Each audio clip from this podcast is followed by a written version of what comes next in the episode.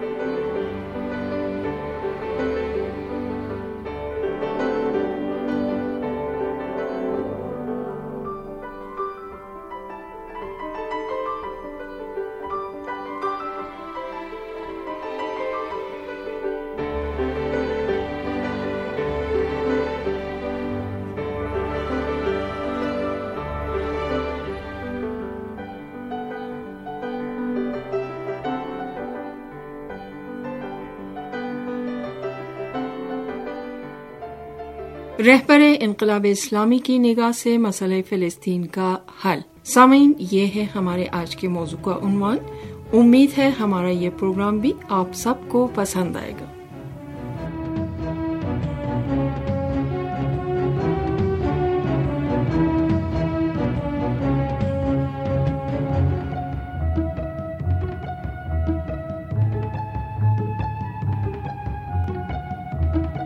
External service کے تحقیقاتی مرکز نے رہبر انقلاب اسلامی کے نقطۂ نگاہ سے مسئلہ فلسطین کے حل کے معیارات کے عنوان سے ایک تحقیقی کارنامہ انجام دیا ہے، جس میں یہ بتایا گیا ہے کہ اسلامی جمہوریہ ایران نے مسئلہ فلسطین کے حل کے لیے بیک وقت اور ایک دوسرے کی تکمیل کرنے والے عنصر کے طور پر دو معیار کو بیان کیا ہے۔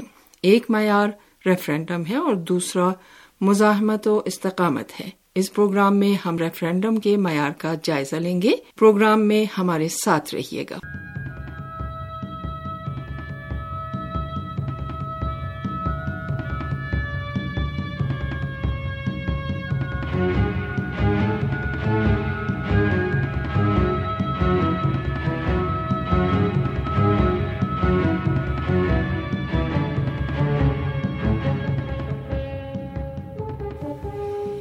سامعین، اسلامی جمہوریہ ایران کی توجہ مسئلہ فلسطین کے حل کے لیے مزاحمت و استقامت کے پرتوں میں صرف فوجی طریقہ کار پر ہی مرکوز نہیں ہے، بلکہ ایران نے سیاسی و قانونی تجاویز بھی مد نظر رکھی ہیں۔ فلسطین کے مسئلے کے حل کے لیے ریفرینڈم یا رہبر انقلاب اسلامی کی توسط سے اسلامی جمہوریہ ایران کا جمہوری نظریہ پہلی بار بیس اکتوبر سن دو ہزار میں پیش کیا گیا۔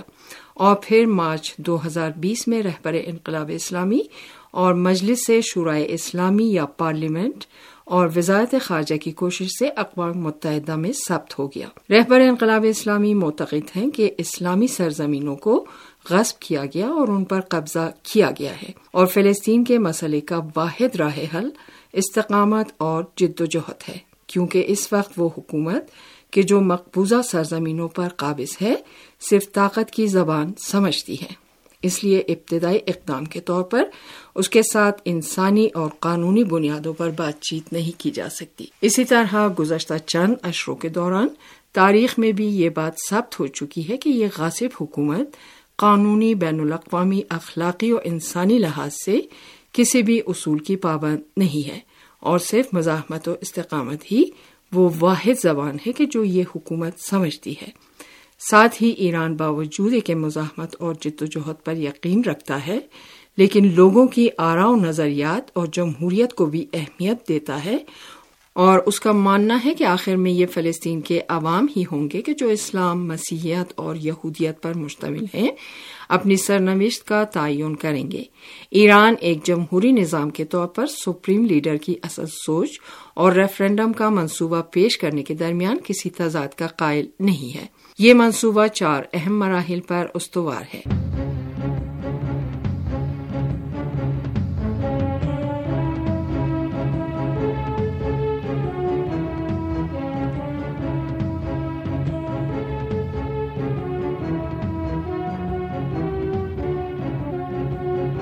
پہلا مرحلہ فلسطینی پناہ گزینوں کی اپنی تاریخی سرزمین پر واپسی ہے۔ دوسرا مرحلہ ان فلسطینی عوام کے درمیان قومی ریفرنڈم کا انعقاد ہے کہ جو بلفور بیانیے سے قبل فلسطین میں ساکن تھے۔ اور یہ ریفرنڈم تمام ادیان کے ماننے والوں کی سرنوشت کے تعین اور سیاسی نظام کی نوعیت کے تعین کے لیے انجام پائے۔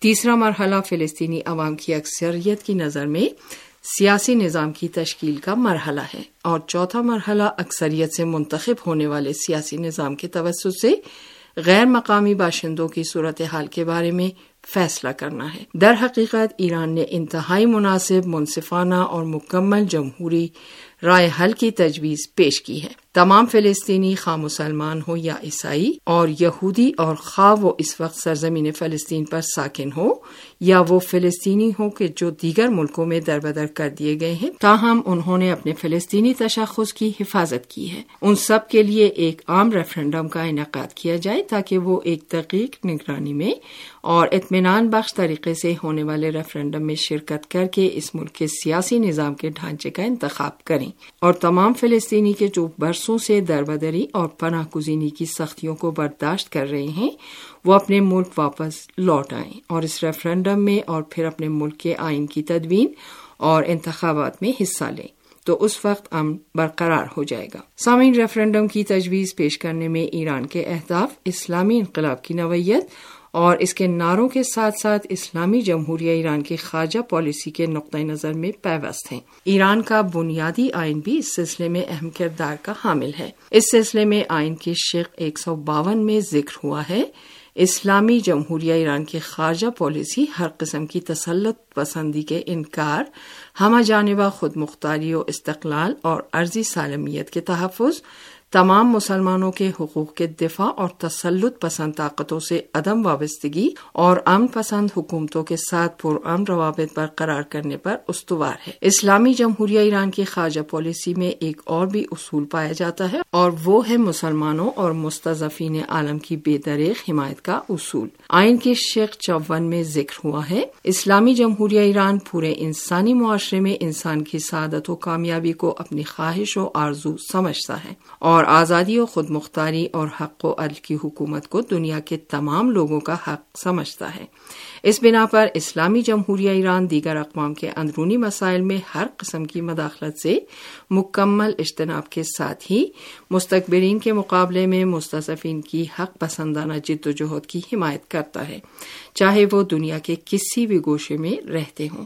اسلامی جمہوریہ ایران کی وزارت خارجہ کے ایک ماہر نے کہا ہے کہ ہمیشہ کھلی بات چیت سفارتی مذاکرات اور عالمی اداروں اور تنظیموں کے اجلاس میں حکومتوں اور غیر ملکی سفارتکاروں نے یہ سوال پوچھا ہے کہ مسئلہ فلسطین کے حل کے لیے تہران کی کیا تجویز ہے۔ اس لیے ایک متفقہ اور قابل قبول منصوبہ پیش کرنے کی ضرورت تھی تاکہ عالمی اداروں اور دو طرفہ مذاکرات میں اسے پیش کیا جا سکے۔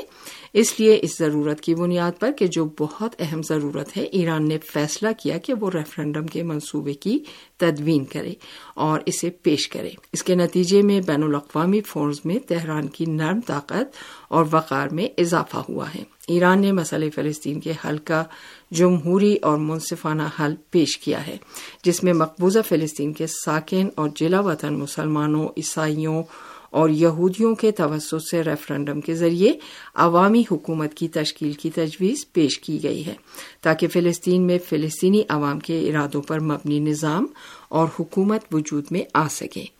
اس لیے کہا جا سکتا ہے کہ اسلامی جمہوریہ ایران کو گزشتہ برسوں کے دوران ہمیشہ آفاقی اور قابل فہم زبان میں ایسا منصوبہ پیش کرنے کی ضرورت رہی ہے کہ جس میں حق خود ارادیت کا اصول، بین الاقوامی قانون کی غالب حکمرانی کے طور پر شامل ہو سکے اور کوئی بھی ملک اس منصوبے کی مخالفت نہ کر سکے۔ ایران نے فلسطین کے مسئلے میں دیگر ملکوں پر اپنی نیک نیتی ثابت کرنے کے لیے جمہوری خصوصیات کی بنیاد پر ایک منصوبہ پیش کیا ہے کہ جس کا حوالہ کسی بھی وقت اور کسی بھی جگہ دیا جا سکتا ہے۔ اور کیونکہ یہ منصوبہ اقوام متحدہ کی سیکرٹریٹ میں ثبت ہو چکا ہے، اس لیے تاریخ میں ایک بنیادی اور بین الاقوامی ثبوت و شواہد کے طور پر درج ہو چکا ہے کہ جس کا حوالہ تمام زمانوں میں دیا جا سکتا ہے۔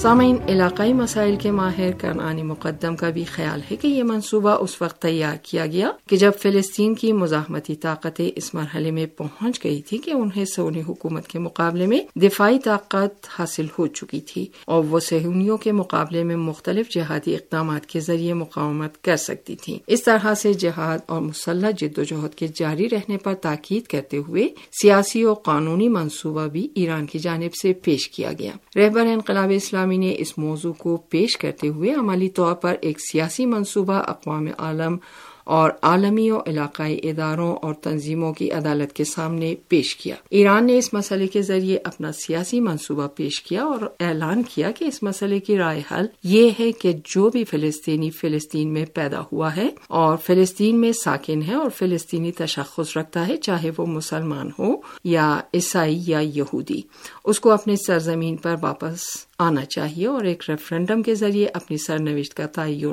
کرنا چاہیے۔ سامعین، اگلے پروگرام تک کے لیے ہمیں اجازت دیجیے۔ خدا حافظ۔